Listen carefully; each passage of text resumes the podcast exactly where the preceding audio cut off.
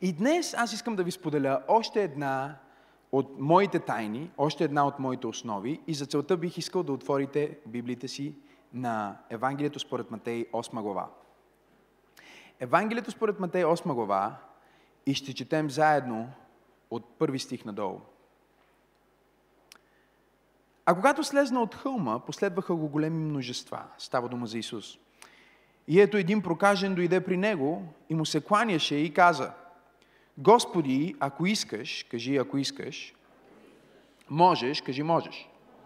Казва, Господи, ако искаш, можеш да му очистиш. Тогава Исус простя ръката си, допря се до него и каза, искам.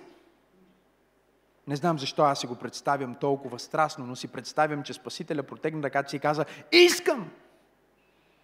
И на часа му се очисти проказата. И Исус му каза, гледай да не казваш нищо от това на никой. Но за свидетелство на тях, иди и се покажи на свещениците и принеси дъра, който Моисей е заповядал. И когато влезна в Капернаум, един стотник дойде при него и му се молеше, казвайки, Господи, слугата ми лежи у дома, парализиран. И много се мъчи. Исус му каза, ще дойда и ще го изцеля. Стотникът в отговор рече, Господи, не съм достоен да влезнеш под стряхата ми, но кажи само дума и слугата ми ще оздравее. Защото и аз съм подвластен човек, който пък имам подчинени на мене войници. И казвам на този иди и той отива, а на друг ела и той идва. И на слугата си направи това и той го прави. И Исус, като чу това, почуди се и рече на онези, които идеха след него. Истина ви казвам, в Израил не съм намерил толкова вяра.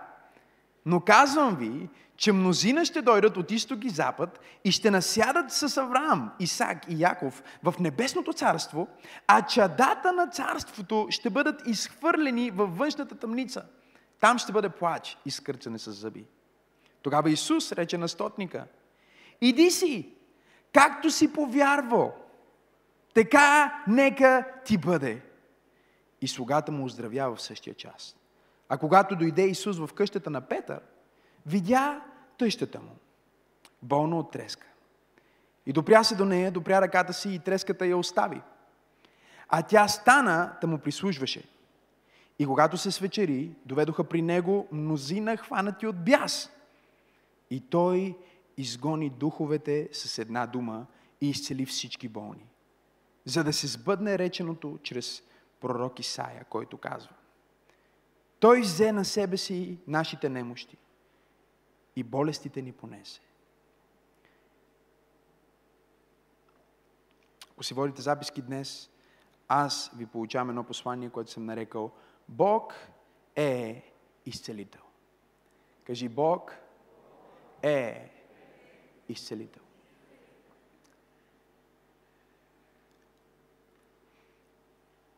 Четейки Евангелията, особено в пасажи като тези, ние виждаме, че едно от най-важните неща за нашия Господ, докато ходи по земята, е да изцелява. Какво означава да изцеляваш? Да изцеляваш означава да излекуваш, да възстановиш, да поправиш, да премахнеш дадена болест или ограничение. Буквално изцеление означава лекуване, премахване на болести или чуйте, защото това ще ви хареса, недостатъци и страсти. Изцеление означава премахване на болести, кажи болести, недостатъци, кажи недостатъци, и страсти, кажи страсти. Ние виждаме Господа представен от Евангелието според Матей като цар.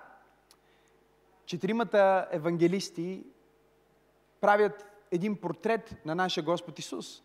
И всеки един от тях избира да акцентира на различна черта на персоната и служението на Господ Исус и да подчертае различни пророчества от стотиците пророчества, които личността на Господа изпълни за 33 години и половина на планетата Земя. Използвайки науката на вероятностите, за да изчислим колко е вероятно един човек в рамките на 33 години и половина да изпълни всички стотици пророчества, които са написани в Стария Завет за Месията, ние разбираме, че е абсолютно невероятно, невъзможно това да се случи. Тоест, за да изпълниш всички пророчества и обещания, както това пророчество на Исаия, че той ще бъде изцелител, просто наистина трябва да бъдеш онзи, за който се е пророкувал.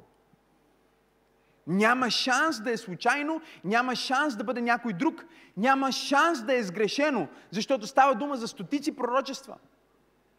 И едно от най-важните е пророчеството, че Той е изцелител. Кажи, Бог е изцелител. Кажи, Боже, благодаря ти, че ти все още си моя изцелител. И това послание е изключително важно, защото в портрета, който Матей обрисува, всъщност той се опитва да обрисува Христос като цария, който има да дойде.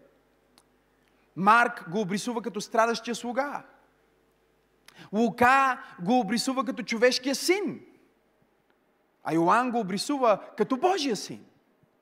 Но Матей следва тази царска линия и затова посланието му започва с родословие, за да докаже на юдеите, че именно този Исус Христос е пророкувания Месия. Той е роден от точната кръвна линия, от Давидово потомство, от двете страни. Той наистина е кандидат цар. Той е царя. Той е законният цар на Израел. Той е повече от един, който е от правилната кръвна линия. Той всъщност е помазан да бъде цар. Той е избран да бъде цар и той е потвърден като цар.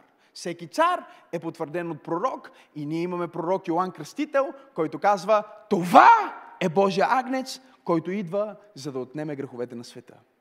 Но Матей прави нещо изумително в тези 16-17 стиха, които ние прочетохме. Защото той иска да докаже толкова добре, че Исус е изцелител, че слага няколко истории за изцеление една след друга. В първата история ние прочетохме, че Господ а, Исус Христос е срещнат от един прокажен. Прокажените са буквално а, маргинализираните, най-отхвърлените. Това са хората, които поради своето състояние са изгубили всичките си човешки права. Те трябва да живеят извън пределите на града, не могат да се доближават до хора, които не са прокажени. Ако ти се разболееш от проказа, губиш семейството си, губиш статута си, губиш всичките си приятелства. Ти си буквално прокажен. Ние го използваме днес като пример в разговорния език. Казваме, че той човек, който е попаднал в списъка на закона Магницки е като прокажен. Това означава, че никой не иска да прави бизнес с него, никой не иска да е близо до него, никой не иска да се занимава с такъв човек. Той е какъв? Говорете ми, прокажен. Това е измета на земята във времето на Исус. Това са хората, които за религиозните, религиозният човек смята, че тези хора са направили нещо ужасно, за да Бог да допусне това. Тоест, те са виновни. Те са някакви грешници. Чисто социално те са отхвърлени, защото те нямат нещо, което могат да донесат като добро в обществото. Собствените им роднини и приятели нямат никаква връзка с тях, нямат контакт с тях, защото те са отхвърлени, маргинализирани. И сега един такъв човек се появява при Христос и той казва едни от любимите ми думи, едно от любимите ми изречения в целия Нов Завет. Той казва на Господ Исус Христос, Господи, ако искаш, ти можеш да ме очистиш. И в това изречение се съдържа толкова много от дилемата, която ти имаш днес. От дилемата, която всеки човек на планетата Земя има. Дилемата не е дали Бог може, защото самата дефиниция Бог означава все можещ, все знаещ, все присъстващ, всемогъщ. Нали така? Така че въпросът не е дали Бог може да ме изцели, дали Бог може да ме благослови, дали Бог може да ме снабди, дали Бог може да ми помогне. Въпросът е дали Бог иска. Дали аз попадам в категорията от хора, които Бог би искал да им помогне. И сега най-неподходящия човек, най-маргинализираният човек, човека, който по принцип никой не би му помогнал и никой не иска да му помогне. Застава пред Исус и си мисли, че както никой друг не иска да има нищо общо с мен, така и той сигурно не би искал да има нещо общо с мен. Защото ако той се докосне до мен, ако той се протегне, за да ме пипне, ако се приближи твърде много, той също по закона става нечист. Но Библията ни казва, че когато Исус срещна този човек, който има същото мислене като толкова много от хората на планетата Земя днес, моя проблем е твърде голям, моята мърсотия е твърде голяма, моята проказа е твърде страшна. Ако аз дойда на църква, мога да си донеса моите проблеми или моя вирус, или моя, моите неща, или моите болки, или моите болести и аз съм заразен, негативно заразен и аз трябва да бъда отхвърлен, аз нямам право да бъда изцелен, аз нямам право да бъда обичан, аз нямам право да бъда успешен и даже може би се чувстваш неудобно удобно, когато нещо в живота ти се получи и кажеш, аз не го заслужавам това. Не, Исус погледна този човек и каза, знаеш ли какво? Аз не само, че мога, но аз искам да те изцеля. Протегна се и преди той да избяга, се докосна до него и каза, бъди очистен. И на часа проказата му се изцели. На момента той получи божествено изцеление. Това е защото Бог е изцелител.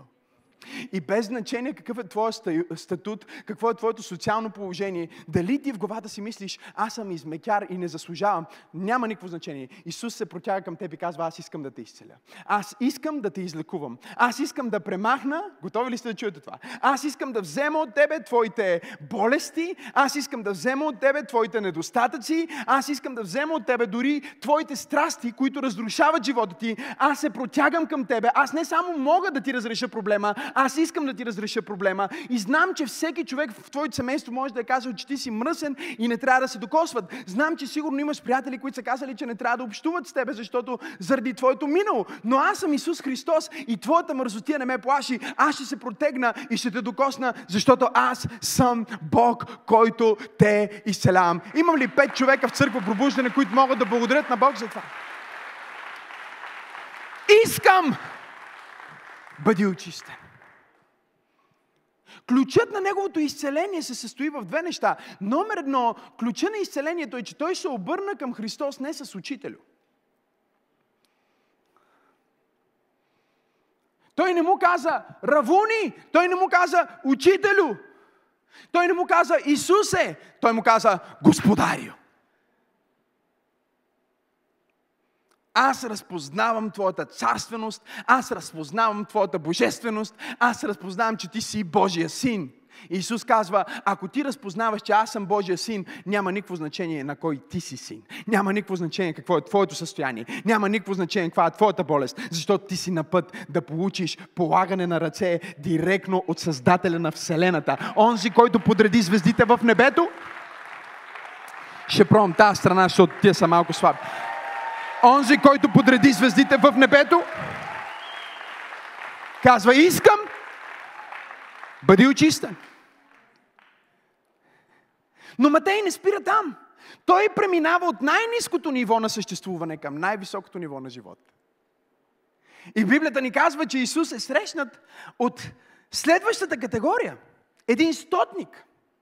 И да бъдеш стотник означава, че имаш 100 лидера под твоята опека означава, че си високопоставен, означава, че си с много големи възможности и това е римски, най-вероятно гражданин, който има проблем и той отива при Исус. И неговия проблем този път е много интересно, защото неговия проблем не е всъщност негов личен проблем като болест в неговото тяло, а е проблем на неговия слуга. И сега Исус тук що е изцелил измекяра и изведнъж отива при богаташа. Защото богаташа може да е точно толкова маргинализиран, колкото измекяра.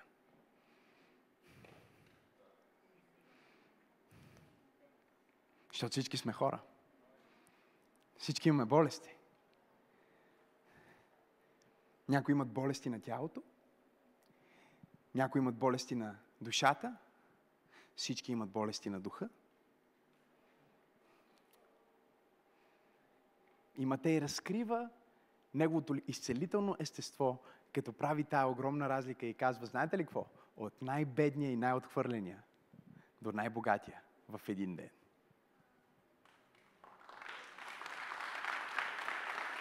От най-бедния и най-отхвърления до най-богатия в един ден и най-богатия застава при него И аз съм убеден, че всички е, евреи там наоколо, те стоят и си казват, о, той е грешник, той не заслужава.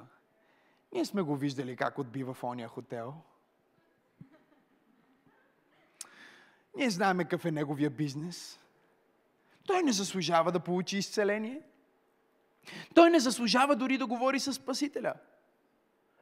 И когато той казва на Исус, че слугата му е болен, Исус отговаря с най-невероятния отговор. Той му казва, идвам сега, в момента, веднага. Исус му каза, ще дойда и ще го изцеля. В момента тръгвам. На където и да съм тръгнал, ще направя отбивка. Не го пита дори за адреса му. Не го пита колко време ще му отнеме да стигне до тях. Той му каза, имаш болен? Аз идвам. Има болен? Аз идвам. Има болен? Аз идвам. Няма значение дали е в махалата или е в палата. Няма значение дали е прокажен или е стотник. Няма значение от коя класа е. Аз съм изцелител. Аз съм Бог, изцелителя на всички. Пастор Максим, защо им проповядваш това? Защото не знам в каква класа си и не ме интересува в каква класа си. Бог ме е изпратил за да ти кажа, че Той е твой изцелител. Той е твоя изцелител. Той е бил твой изцелител. Той е твой изцелител и Той ще бъде твой изцелител. Но това изцеление, за което ние говорим, не е просто само и единствено физическо. То е много повече от това, защото Матей завършва цялата си иллюстрация, в която, между другото, добавя още две класи. Да ви кажа ли другите класи? Той е Бог на всички. Той не ги разделя на богати и бедни, той не ги разделя на буржуази. Тук ли сте? Не, не, не, не, не. Той обича всички хора. Нека да отворя една скоба в тази проповед. По принцип не е по план, но знам, че някой има нужда да го чуе. Бог те обича. Без значение какъв е твой статут, без значение какъв е твой проблем. И той е изцелител. Това, което лекара не може да махне, той може да го махне. Това, което доктора не може да поправи, той може да го поправи. Страстта, която ти самия се опитваш да спреш и кажеш, искам да спра с това нещо и не можеш, той иска да те изцели. И не само, че иска, той може. И не само, че може, той иска. И не само, че може и иска, той е готов да дойде и да го направи. Защото той все още е изцелител. Много е важно това откровение, защото това откровение ме е носило през годините. Бог е изцелител не е само физически, Бог е изцелител е от Исаия 53 глава, където вижте какво се казва. И всеки път, когато чета тази глава, просто, не знам, помолете се за мен. Да съм спокоен.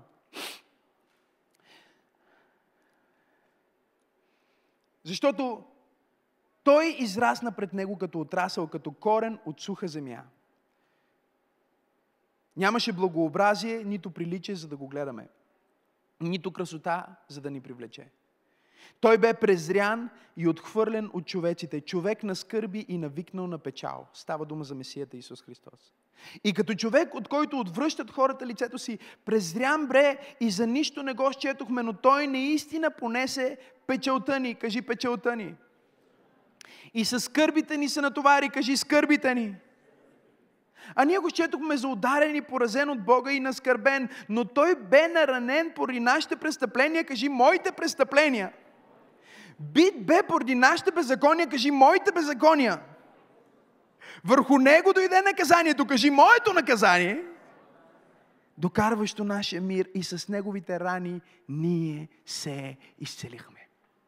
Исаия не ни казва, че той ще ни изцели само физически чрез неговите рани. Напротив, последното изцеление, за което той говори, е физическото. Но преди това той казва за нашите престъпления, за нашите беззакония и за нашите грехове, за всичко, което ни отдалечава от Бог. За всичко, поради което ние нямаме право да общуваме с Бог. Както се казва в посланието до римляните, няма праведен нито един. Никой не заслужава да общува с Бог, никой не заслужава да гледа към лицето на Бог. И посланието на изцеление е послание към прокажения, който символизира грешника, послание към стотника, който символизира опресора, послание към обладаните от демони, които символизират хората, които просто са си изгубили ума и послание към жените, които се символизират най-опресираната група от хора на планета Земя. В 17 стиха в един ден Исус мина от прокажения, през стотника, през откачалниците, обладаните и стигна до тъщата на Петър. И със същата любов, със същата любов, с която докосна прокажения, със същата любов докосна стотника и със същата любов докосна обладаните, откачените и със същата любов докосна тъщата на Петър, защото Той е Бог, който когато те погледне, Той просто иска да ти помогне. Когато Той те погледне, Той просто иска да те прегърне. Когато Той те погледне, Той просто иска да те изцели. Бог е изцелител. Изчакай, не пляскай. Това означава много повече от това, че ще ти оправи тялото. Означава, че ще ти оправи духа.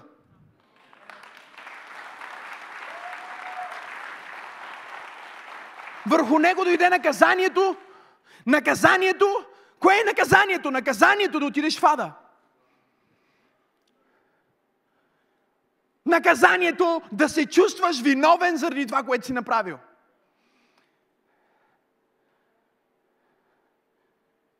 Наказанието на историята ти, проклятията на поколенията преди тебе. Върху него дойде наказанието, върху него дойде греха, върху него дойде престъплението. Всичко, което теб те дисквалифицира, падна върху Исус Христос. На кръста той понесе и плати пълната цена за изцелението на абсолютно всеки мъж и всяка жена и всяко дете и всеки човек на планетата Земя. Имам ли пет човека в църква пробуждане, които все още вярват, че той е изцелител? Знаеш ли какво означава Бог е изцелител? Бог е изцелител означава, че няма начин да оплескаш нещата толкова много, че Той да не може да ги поправи. Религиозните хора винаги търсят къде точно вече приключват шансовете. Духовните хора знаят, че няма приключване с Бог, защото Той е безкрайен.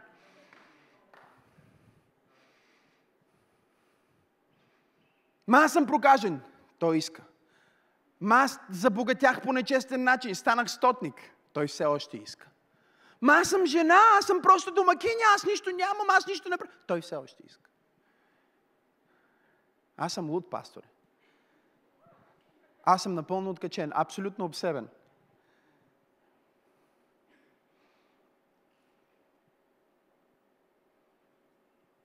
Какъв е този Бог, който отива при откачените?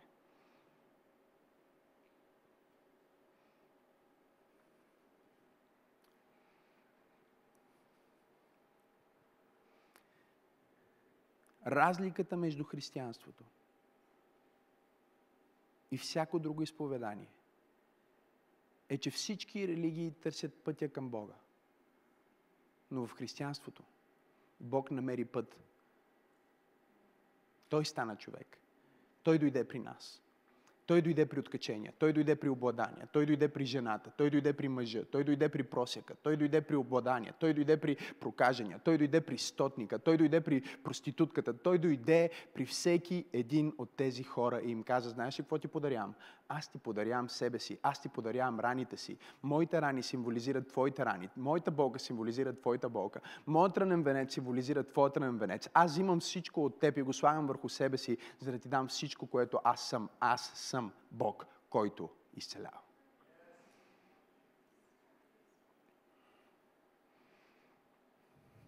Бог е изцелител означава, че не можеш да оплескаш нещата толкова много, че Бог да не може да ги поправи. Бог е изцелител също така означава, че ако ти имаш вяра, кажи вяра. Това е общото между всички тези. Прокажения имаше вяра да отиде. Стотника имаше вяра, която един светски човек, Исус каза за него, няма толкова много вяра няма в Израел. Знаете ли какво е буквално значението на това, което Исус каза? Един проповедник казва, това означава, че неговата вяра е по-голяма от вярата на Йоанн Кръстител. И това е много добро сравнение. Но не е това, което Исус каза. Всъщност това, което Исус каза е, че ако вземеш вярата на Йоанн Кръстител и вярата на всеки човек в Израел и я събереш на едно място, нямаха толкова вяра, колкото този стотник.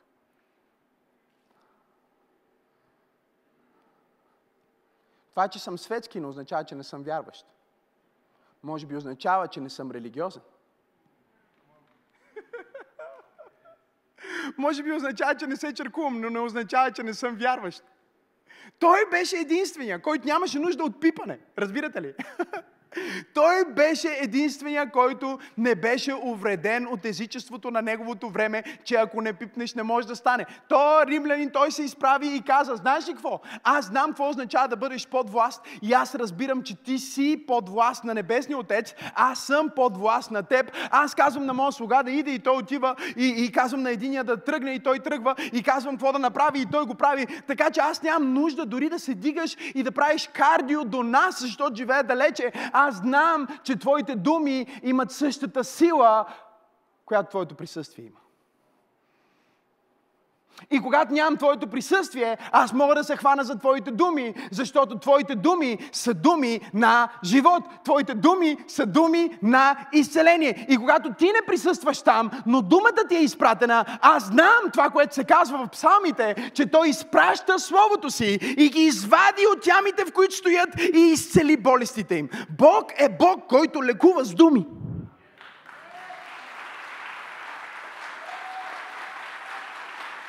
Той те лекува с думи. Затова слушаш тази проповед. Затова всеки път пастор повтаря. Изповядвай Божието Слово сутрин, когато станеш. Не пропускай да бъдеш на църква в неделя. Имай този крайгален камък да се заредиш с правилните думи. Защото думите на Бог са живот.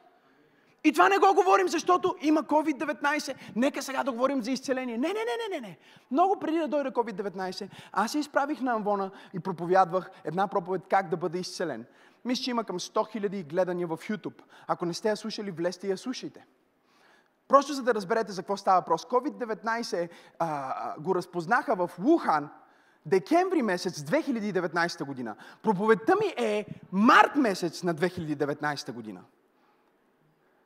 И аз казвам, всеки ден ставаш Божието Слово, защото какво правиш, когато дойде новия вирус? Какво правиш, когато дойде новия грип, който пак е животински грип? Когато затворят училищата, казвам го в проповедта, когато затворят моловете, какво правиш тогава? Стоиш на Божието Слово. Нека да пуснем клипа. Имаме ли този клип? Пуснете им го, защото някои хора не вярват.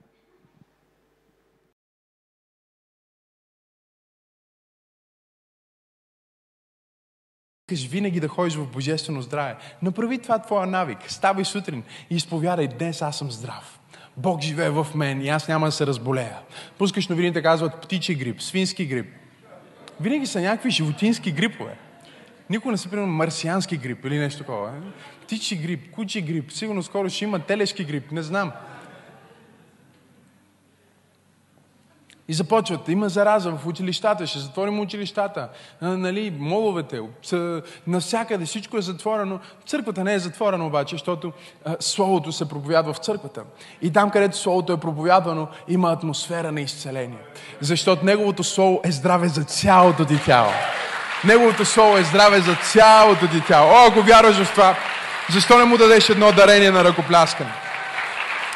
Да, и когато се чувства зле, отвори Библията си и кажи, а нека слабия каже силен съм. Кажи силен съм. Кажи, аз съм изцелен, аз съм здрав, Бог е в мен. Няма болест, която има в Това е 6 месеца преди въобще да се заговори за COVID-19. И не, аз нямам роднини в Ухан, които са ми пратили информация.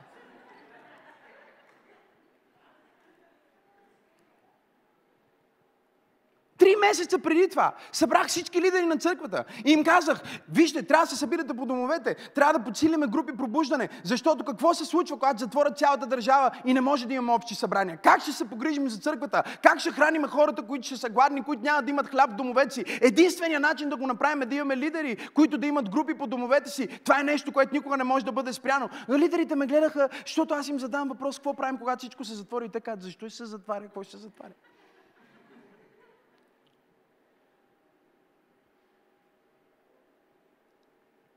Кажи, Бог е изцелител.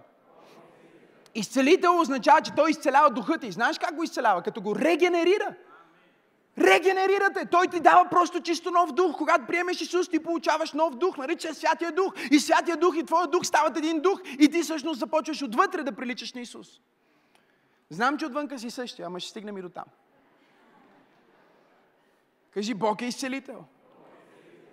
Но вижте какво се случва. Единия има вяра за да отиде и да каже Господи, да го разпознае като Бог. да го разпознае като способен. Другия има вяра да му каже само изпрати думи.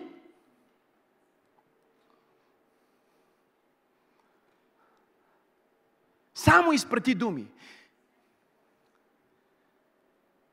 Не го чувствам, но ти го кажи, Боже. Нека слабия каже, силен съм. Нека болния каже, аз съм здрав. Нека объркания да каже, не, аз имам яснота. Аз имам яснота. Аз имам яснота. Това не е просто някакво позитивно говорене. Това е божествена интервенция в твоето всекидневие. Когато ти казваш, Боже, ти си го казал, аз ще го повторя. Аз виждам този стотник, който тръгва към вкъщи с пълна вяра и той отива към дома си, за да каже това, което Исус е казал. Той отива за да каже на парализирания си слуга, хей, ти не можеш да бъдеш вече парализиран. Бог каза, че ти можеш да ходиш. Той отива за да му го каже и е шокиран от това, че слугата му стои и го чака. Съвършенно изцелен. Защото дори и той със слуха си да не е чул думите на Исус, клетките на тялото му са чули същия глас, който проговори в тъмнината. И каза, нека бъде светлина. И в момента, в който Исус каза, слугата ти е здрав, клетките започнаха да се регенерират. Тялото започна да се възстановява. Кажи духовно изцеление. Кажи душевно изцеление. Това означава, че той лекува стрес. Той лекува депресия. Сега, ние знаем, че има състояния на душата, които не се лекуват. Да, доктора може да предпише някакви успокоителни, но не може да премахне състоянието. Не може просто да го спре с хапче. Защо? Защото е в душата нещо, което тревожи човек. Понякога е, може да е нещо, което самият човек не може да каже точно защо. Тъщата на Петър не знае защо има треска и обладаните не знаят защо са откачени. Те просто са. Те просто са в определено състояние на душата, което предизвиква и състояние на тялото, но корена е в душата. Говорих си с един човек от нашата църква и той ми казва, пасторе, знаеш ли кое е нещото, което ми показва, че църква пробуждане наистина е църква на Бог и че това е моето семейство? Аз казах, не, кажи ми. И той каза, аз имах хронична болка във врата през цялото време. От 15 години.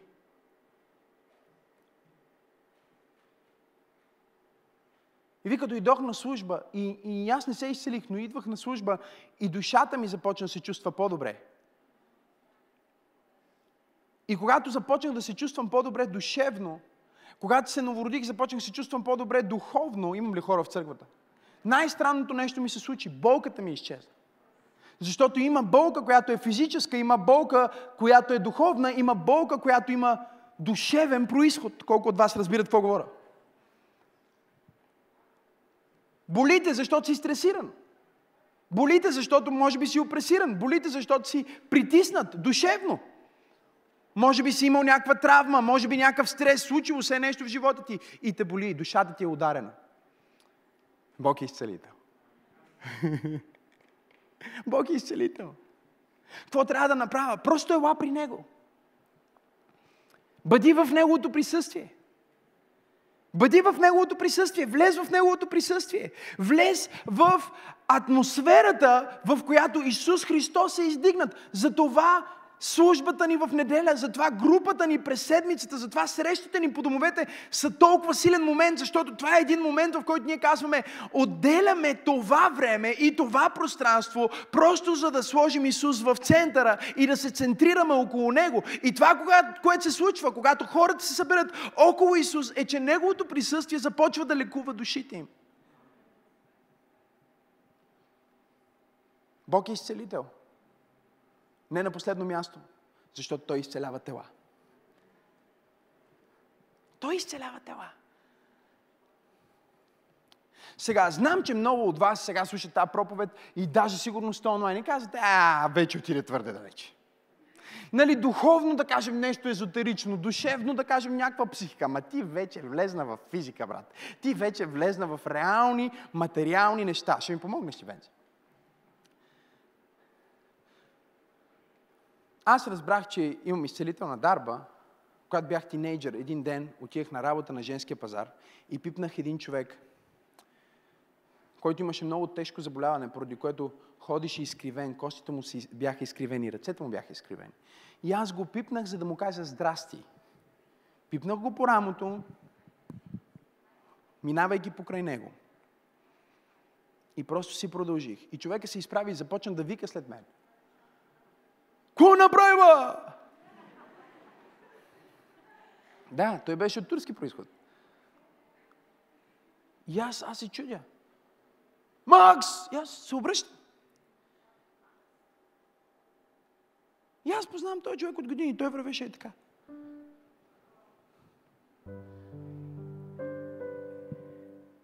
И се обръщам. И той върви към мен абсолютно нормално. В пълен шок. И ми казва, какво ми направи, човек?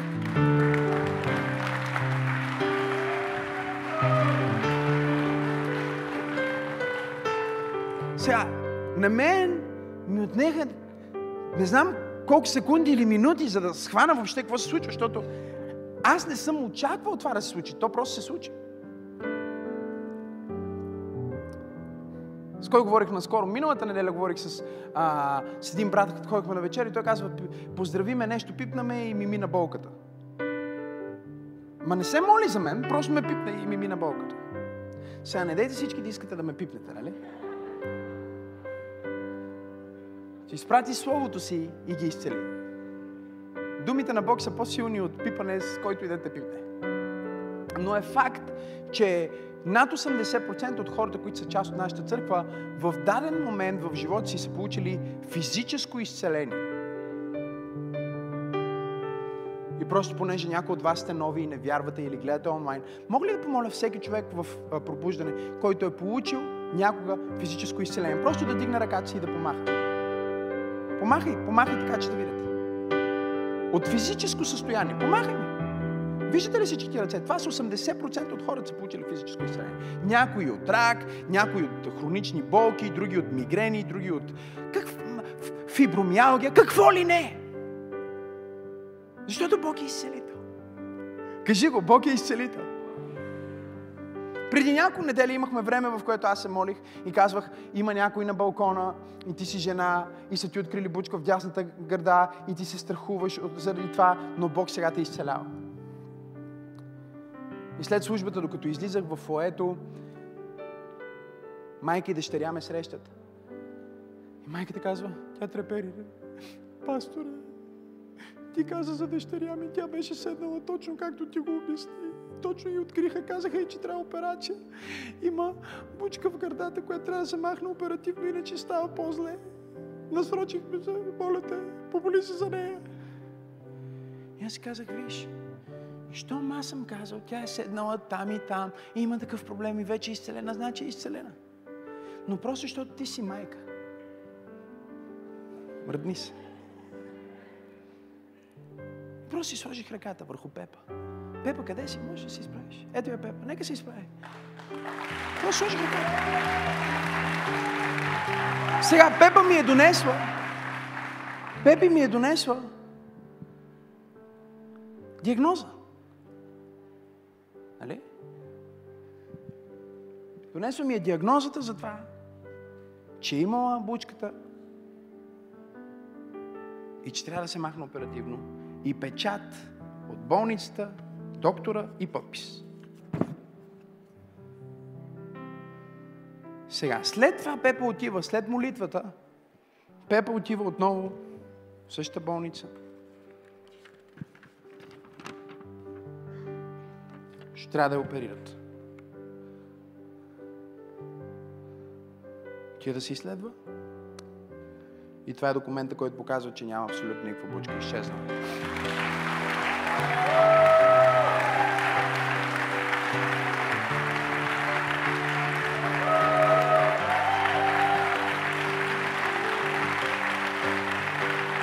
Бог е изцелител. Кажи го, Бог е изцелител. Що не го кажеш пак? Бог е изцелител. Сега, завършвайки това послание, много хора ще кажат, добре, пасторе, защо тогава аз още не съм преживял моето изцеление? И 90% от хората, които задават този въпрос, те говорят за физическото. Нещо ги боли или имат някаква болест и искат да се изцелят физически. И не се е случило. И аз обичам да казвам, че има изцеления, които се случват както при нея. Тогава е чудо, кажи чудо. Има изцеления, които се случват в процес. Тогава е процес, кажи процес. Процес на изцеление. Има изцеления, които са за определено време, кажи време.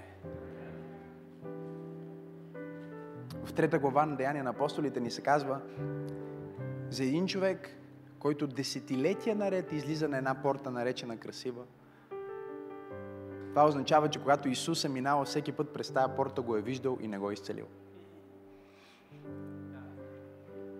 Поне 6 пъти Исус е минал там. Поне, минимум. Този човек излиза всеки ден. И Деяния на апостолите описва историята много добре, за да разберем, че той излиза там всеки ден. И някой си казва, добре, защо пише, че излиза всеки ден? За да знаеш, че когато Исус е бил, той е бил там. Не го изцели. Защото Петър и Йоанн отиваха към храма в деветия час на молитва. Има ден и час. Кажи, има ден и час. Леле, леле, леле. Кажи, има ден и час. Кажи, Боже, благодаря ти, че има ден и има час за моето духовно, душевно, физическо изцеление. Някой казва, пасторе, защо трябва да има ден и час? Не може ли винаги да е инстантно? Защото ако паралитика, който бе на красивата порта, бе изцелен в служението на Исус, ние дори нямаше да знаем неговата история. Йоанн написа в своето Евангелие, Исус направи още толкова много велики неща, че ако всички трябва да ги напишем в книга, книгите на земята няма да ги поберат. Щеше да изпадне като едно от чудесата в служението на Исус. Но Бог искаше Неговото изцеление да се превърне в едно от свидетелствата, които да разтърсят цял Иерусалим и да направят църквата по-голяма, по-влиятелна, по-силна, по-славна от всякога преди. Аз съм тук, за да ти кажа, че ако твоето изцеление се бави, е само защото Бог иска да ти даде толкова грандиозно свидетелство, че да спре града. Не знам дали имам пет човека в църквата днес, които могат да дадат слава на Бог за това, че Той е на път да им даде силно свидетелство. Хайде! Кажи, Бог е изцелител. Знаете ли защо е силно това за мен? Защото много християни задават тези въпроси. И революцията се случи ето как. Ако питам християнин дали вярва, че е изцелен, да речем, ако вземем вярата му по десетобалната система, може би е някъде към 3, 4 или 5. Според зависи. От какво зависи? Дали пастора му вярва в изцеление? Да, защото нееминуемо пасторът ти, ти казва неща и ако твоя пастир те учи, че няма изцеление, ти не си виновен да не вярваш в това. Ако твой пастир говори така, като че ли няма свръхестествено, ти не си виновен да не вярваш в това. Вярата ти е на 3 или на 2 или на минус 0 или партера. Християните от партера, възкачи се тук. Зависи много какъв е пасторът. И зависи много дали си чел Евангелията, защото дори да имаш най-тъпия пастор, ако почнеш да четеш Евангелията, рано или късно ще повярваш, че Исус е изцелител. Защото всяка следваща страничка има изцеление. Но ето къде идва революцията. Ако питаш християни, без значение от коя конвенция, дали вярват, че са спасени и имат вечен живот, вярата по десетобалната система им е към 9 или 10.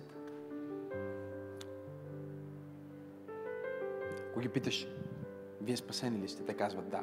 Може ли всички спасени да кажат да? Какво означава това? Това означава, че те са уверени, че ако сега умра, аз отивам на небето, а не в ада. Спасен съм. Нали така? Ето къде идва революцията. Думата спасен или спасение се използва 110 пъти в Новия Завет. И в текста е Созо. Кажи Созо. Има нещо в тази дума, което е много специално. Тази дума не означава само спасен, а означава спасен, изцелен и освободен.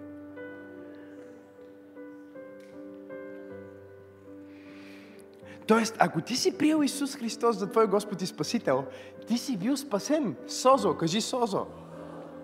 Но ти не си бил само спасен, ти също така си бил и освободен. И също така си бил, чуй, ти си бил спасен, изцелен и освободен. Ти имаш изцелението в спасението. Ти имаш освобождението в спасението. Знаете ли, че ще имате много голяма трудност да намерите в Библията, в Новия Завет, християнин, който получава изцеление? Помислете за това.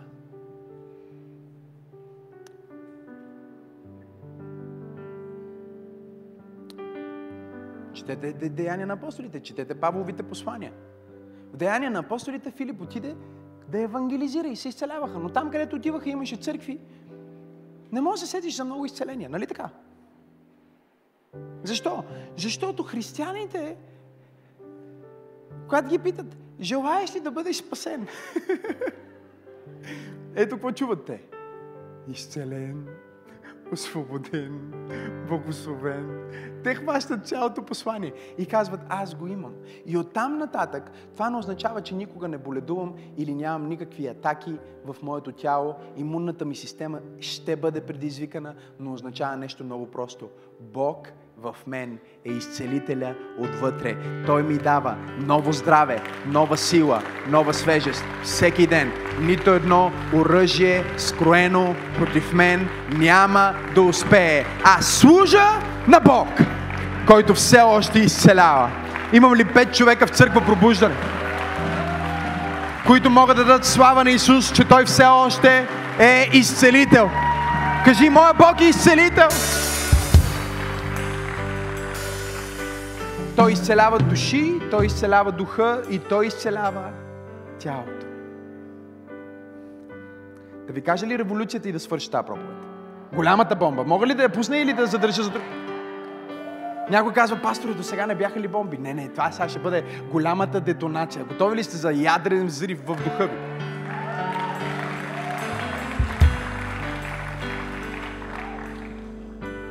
Ето защо това е едно от най-силните послания, които аз мога да проповядвам и вярвам и нещо, което ми е помогнало да хода през, с Бог през годините. Защото един ден, когато се молих и изследвах изцеление, например, едно от упражненията, които обичам да правя е да чета всички изцеления на Исус от Евангелията. Чета Евангелията, само изцеленията. Четирите Евангелия, започвам от начало, всички изцеления. И после пак. И после пак. И после някой казва, ти излизаш и хората се изцеляват. Не, аз просто съм бил с Исус. И Исус излиза, когато аз излизам. И хората ги изцелява. Той е изцелителя.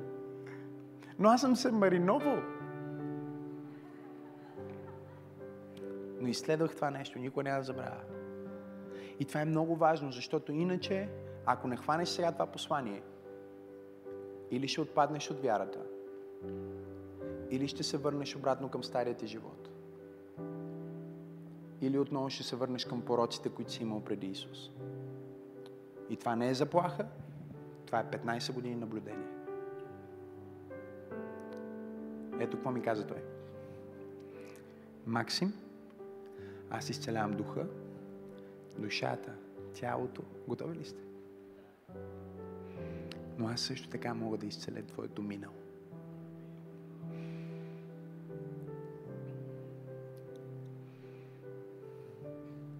Това е от големите за мен.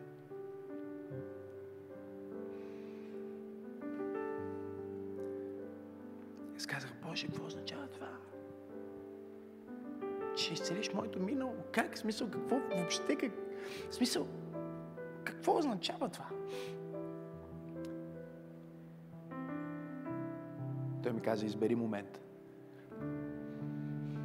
И аз избрах този момент, който свързвам с една от травмите в живота ми, които ме определяха до онзи ден. Избрах момента. Той ми каза, дай ми го сега. Аз му дадох този момент. И той направи нещо и просто този момент се изцели.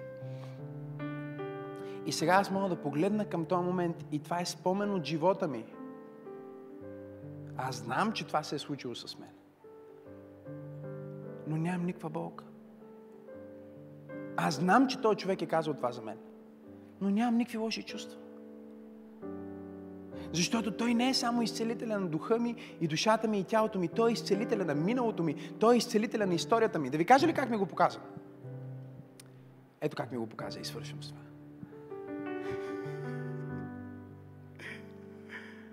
Имаме, имаме вечността, нали? Вечността е безкрай. Така че нека да не говорим за вечността, защото е сложно. Да вземем времето. Да вземем ли времето? Времето е малко по... А, нали, нещо, което мога да разбера. Ето, това е времето. Нали? Тази линия е времето. Тук, примерно, започва живота ти. Нали така? Първи ден, втори ден, трети ден, 20 години, 30, 40, 50. Е, така върви. Окей. Okay.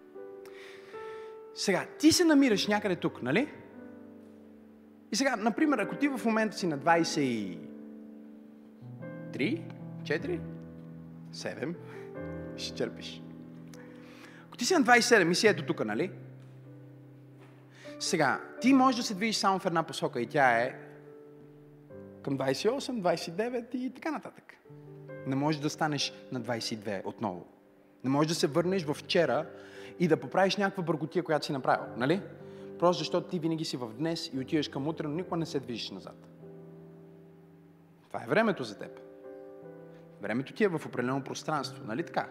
И ти си в това време и пространство, което върви в тази посока.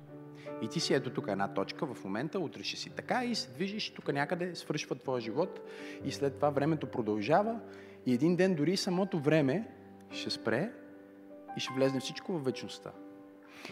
И Бог ми го показва последния начин. Тук на 15 ти си имала травма. Някой те е наранил. Видяла си нещо, което те е щупило отвътре.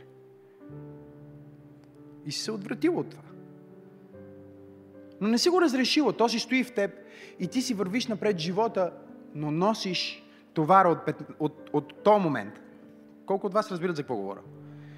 И имаш такива моменти. Изведнъж тия моменти стават много такива моменти. И чанти, товари, които ти ги носиш. И ти си тук и не мога, дори да ги свалиш, ти не мога да премахнеш това, което ти се е случило, да спреш да чувстваш и да кажеш, добре, защо баща ми ме изостави? Или защо майка ми беше алкохолик? Защото, защото тези въпроси, те не изчезват, те, ти си ги носиш, нали така? И ето какво прави Бог сега. Бог ми казва, Макс, това, че ти си тук вътре и се движиш на там, не значи, че аз съм там. Аз съм отвъд това. И аз мога да... Аз съм с тебе сега тук в момента, нали? Но аз мога да влезна дори в момент, който ти още не си имал. Тоест ти не си в утре, но Бог е и в утре. Ти не си в вчера, но Бог е и в вчера. Той е и в ония ден, и в по-ония ден, и в по-ония ден, и преди 10 години, и преди 15 години. Той може да влезне във всеки твой ден. И той е изцелител на твоето минало означава, че моментите, които са те формирали и са те направили днес човека, който си, да носиш слабостите, които имаш. Които са се отключили в един момент, който може би дори не си спомняш. Твърде дълбоко ли стана? Бог казва, Макс, аз съм изцелител на твоето минало. Аз мога да направя така. Готови ли сте?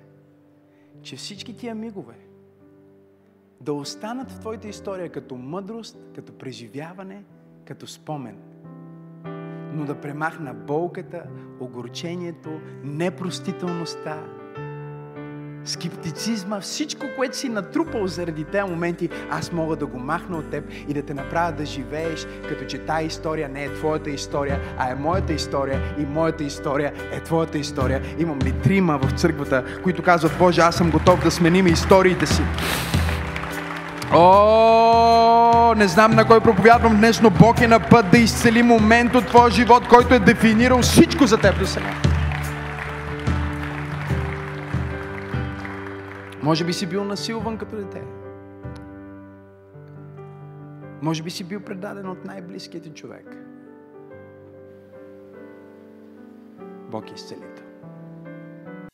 Хей, hey, толкова се радвам, че гледаш съдържанието на Църква Пробуждане в YouTube. Аз съм пастор Максим и искам да те насреча да се абонираш към канала ни, за да не пропускаш нищо от невероятното съдържание, което качваме.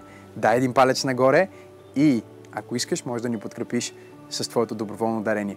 По този начин ни помагаш да донесем посланието на любов и надежда до повече хора, точно като теб.